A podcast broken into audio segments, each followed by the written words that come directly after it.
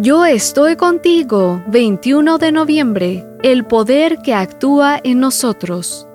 Y a aquel que es poderoso para hacer todas las cosas mucho más abundantemente de lo que pedimos o entendemos, según el poder que actúa en nosotros, a él sea gloria. Efesios capítulo 3 versículos 20 y 21. El apóstol Pablo experimentó en su propia vida que el Evangelio es poder de Dios para salvación. Romanos 1.16. Tras haber tenido una participación activa en el apedreamiento y muerte de Esteban, Saulo encrespó todo su odio asolando a la iglesia y entrando casa por casa arrastraba a hombres y mujeres y los enviaba a la cárcel. Hechos 8.3.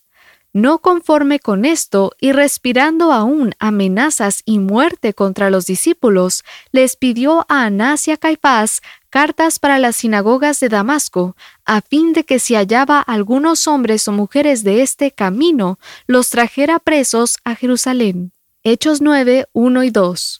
Damasco era una importante ciudad ubicada a unos 150 kilómetros o 94 millas de Jerusalén, y como lo había dicho Flavio Josefo, allí vivía un número significativo de judíos. Precisamente mientras iba camino a Damasco, Pablo se encontró con Jesús y pasó de perseguidor a discípulo de Cristo de rabino judío y orgulloso, miembro de la clase farisaica, a más grande difusor del mensaje cristiano.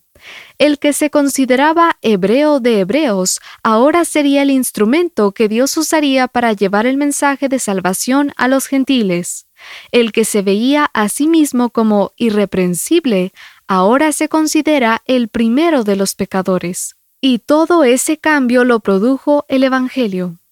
Dios hizo que Pablo pasara del poder de las tinieblas al reino de su amado Hijo. Colosenses 1:13. El poder de Satanás en la vida de Pablo quedó destruido porque en el apóstol comenzó a actuar un poder superior.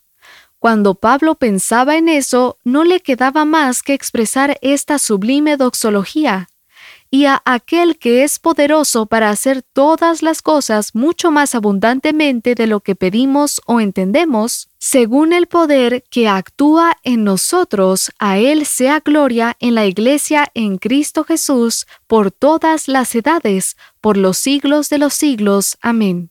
La palabra griega traducida como actúa es energumenen, de donde procede nuestro vocablo energía el poder de Dios energiza nuestra vida y produce un cambio en nosotros.